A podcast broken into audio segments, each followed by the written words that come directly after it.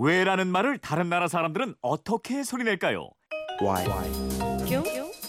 난데? 세상의 모든 왜라는 궁금증에 대한 대답을 들려드립니다. 궁금증에 대한 가장 친절한 설명서. 그건 이렇습니다. 이재용입니다.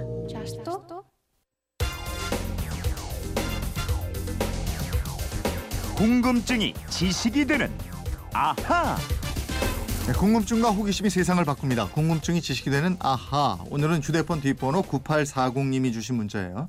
우리가 먹는 소시지와 순대 껍질, 피는 식용빈이라고 그러던데 무엇으로 만들어지나요? 하셨고요. 또 7591님인데 안산에서 순대 장사하는데요. 순대를 썰면서 항상 궁금했습니다. 순대는 언제부터 먹었나요? 순대의 세월을 알려주세요. 순대의 내용물이 지방마다 다른 것도 궁금해요 하셨는데 예, 순대, 소시지도 아주 잘 먹을 것 같은 강다솜 아나운서 풀어보죠. 어서 오세요. 네, 안녕하세요. 강다솜 씨는 순대 순대국 좋아합니까? 잘 먹습니까? 어, 순대 좋아합니다. 아 그렇습니까? 근데 저는 네. 제 물에 담긴 순대는 별로 안 좋아해요. 그 순대국은 잘 안 좋아하시고 물에 안 담긴 거. 네네. 아 그걸 좋아하시는 소금 찍어 먹는 거 예. 엄청 좋아합니다. 그 요렇게 우리가 저 시장에서 그냥 흔히 파는 순대가 있고 네, 지역 특산물 순대가 있잖아요. 맞아요. 어느 쪽을 더 좋아해요? 저는 시장 순대 좋아해요. 아 그렇습니까? 네, 예. 애들 입맛은 그런 거 좋아하다. 제가 좀 초등학생 입맛입니다. 예, 순대나 소시지 만드는 방식은 같 지요 이게? 예, 동물 내장 같은 곳에 내용물을 담아서 만드는데 우선 이걸 뭘로 만들었느냐 이 궁금증이에요. 이 순대나 소시지의 겉부분 피를요 영어로는 casing이라고 합니다. 네. 케이스가 뭘 담는 용기잖아요. 네네. 그래서 casing이라고 하는데 두 종류가 있습니다. 하나는 천연 casing, 이 돼지나 소, 양 등의 내장, 장막이 이용되고요. 다른 하나는 인공 케이싱입니다.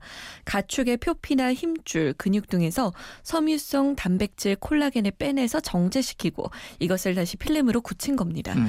그리고 플라스틱 필름으로 만든 인공 케이싱 등도 있습니다. 이 인공 케이싱 이게 식용 비닐이라고 그러는 거예요? 음, 그렇게 흔히 얘기하지만 인공 케이싱에도 여러 가지가 있습니다. 단백질 콜라겐으로 만든 것이 많고요. 우뭇가사리 등에서 추출한 젤라틴으로 만든 casing도 있는데요. 먹어도 아무 문제 없고요. 플라스틱 필름 casing은 벗기고 먹어야 하는데 이거는 소시지 껍질에 주로 쓰고 있습니다. 아 그럼 인공 casing이라고 해서 꼭 비닐이라고 할 수는 없을 것 같은데 왜 식용 비닐이라고 그랬을까요? 이 과거에 순대피 생선 생산 과정이 비위생적인 때가 있었어요. 네.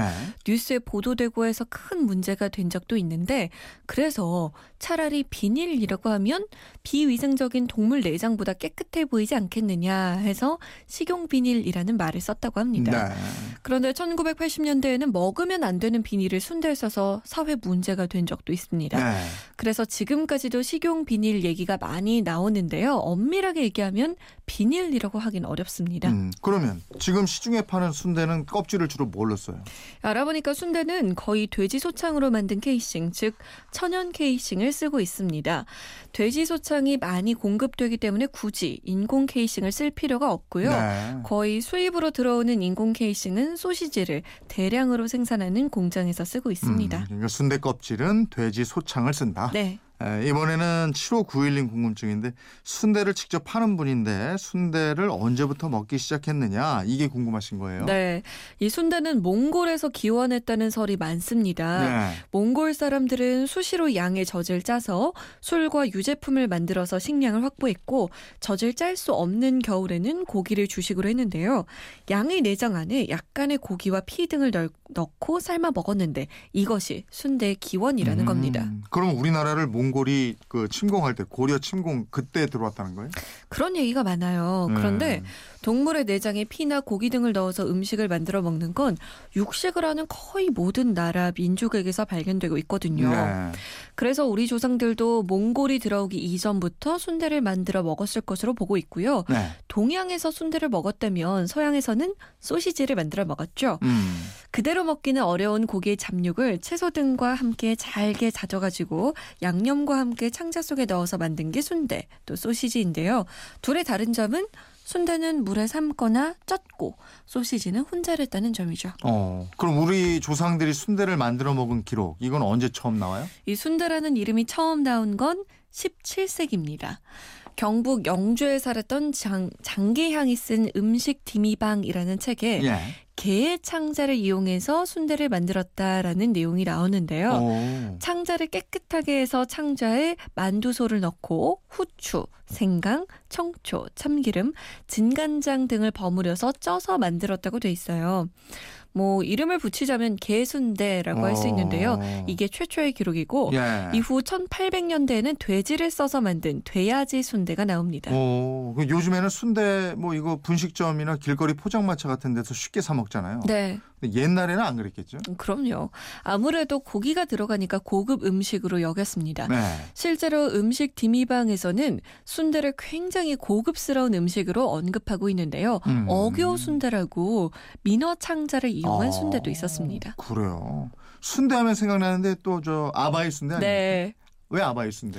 이 함경도 음식으로 빼놓을 수 없는 게 순대죠. 옛날에 워낙 돼지 창자가 귀해서 순대를 만들면 집안의 가장인 아버지한테만 대접했다고 해서 아. 붙인 이름이다라는 네. 설도 있고요. 또 하나는 해방 이후 남쪽으로 내려온 함경도 실향민들이 고향 순대를 만들어서 팔았는데 이 다른 순대와 구분하는 의미에서 함경도 사람들이 자주 쓰는 표현인 아바이를 붙였다는 어. 거죠. 이 아바이 순대는 다른 순대보다도 크기가 아주 크잖아요.